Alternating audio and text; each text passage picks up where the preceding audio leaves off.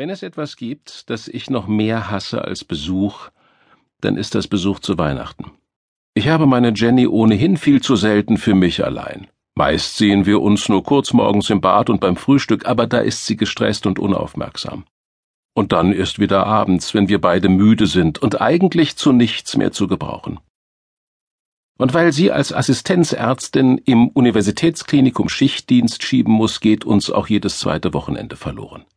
Das ist nicht gerade leicht für Menschen, die so gerne zusammen sind und so sehr aneinander hängen wie wir beide. Aus diesem Grund hatte ich mich schon seit Wochen, wirklich seit Wochen auf dieses Weihnachtsfest gefreut. Heiligabend fällt dieses Jahr auf einen Mittwoch und beschert uns danach vier herrliche Tage zusammen nichts tun, außer Plätzchen essen, Tee trinken, die Wohnung nicht verlassen, vielleicht nicht mal das Bett verlassen, und die Geschenke. Die Geschenke. Und jetzt das. Sei mir nicht böse, Torben, Liebling, flüstert Jenny kleinlaut aus der Dunkelheit. Sie hebt sich solche Nachrichten gerne für den Moment vor dem Einschlafen auf. Sie denkt vielleicht, dann täte es nicht so weh. Sie irrt. Sei mir nicht böse, Almut ist doch schließlich meine älteste Freundin, wir sind damals schon zusammen zur Schule gegangen, und sie macht gerade mit ihrem Jakob eine ziemlich schwere Zeit durch. Jakob ist ein feiner Kerl, wirklich, vielleicht könnt ihr sogar Freunde werden. Aber ich will keinen neuen Freund, protestiere ich. Ich will einfach nur dieses Weihnachten ganz allein mit dir verbringen. Ich weiß, mein Schatz. Sie drückt mir einen Kuss auf die Stirn als ob mich das trösten könnte. Es kommen doch noch so viele Weihnachten. Natürlich, so ist das hier, so war es schon immer. Jenny trifft die Entscheidungen und ich kann mal wieder sehen, wo ich mit meinen Weihnachten bleibe. Nichts ist wie sonst. Alles wird plötzlich über Bord geworfen.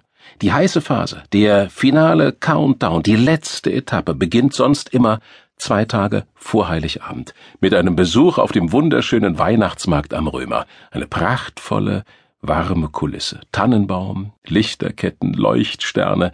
Es riecht nach Glühwein und Bratwurst. Man schubst sich zwischen den gemütlichen Buden, dick gepolstert durch die Menge. Alle sind gut aufgelegt und voller freudiger Erwartung.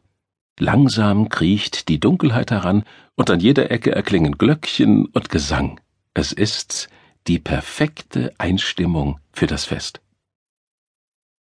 Fällt diesmal aus. Alles dreht sich ausschließlich um die Gäste, die noch nicht einmal da sind und doch schon alles auf den Kopf stellen.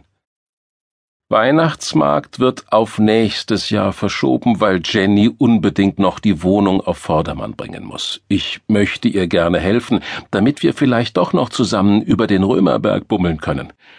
Ach, lass mal, sagt sie geistesabwesend.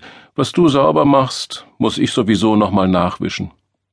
Sie hat die Ärmel hochgekrempelt, trägt Gummihandschuhe und eine Haarsträhne fällt ihr ins Gesicht, wo sich an manchen Stellen leuchtend rote Stresspickel ausbreiten. Weihnachtsengel sehen anders aus.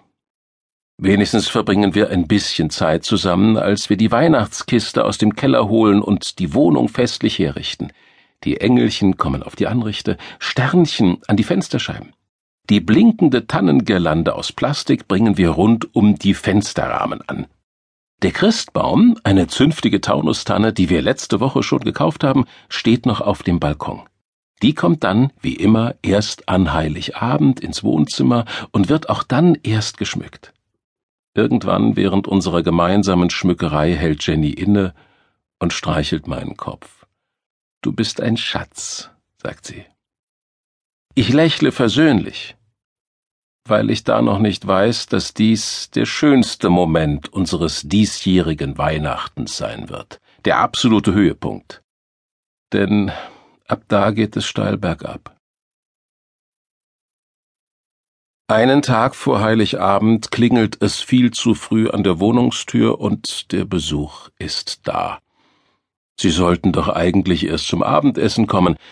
Jetzt stehen Sie schon um halb fünf auf der Matte. Sie hätten eigentlich mit Stau gerechnet, aber die A5 wäre seltsamerweise wie leer gefegt gewesen. Natürlich, denke ich, weil alle netten, anständigen Leute eben zu Hause bleiben.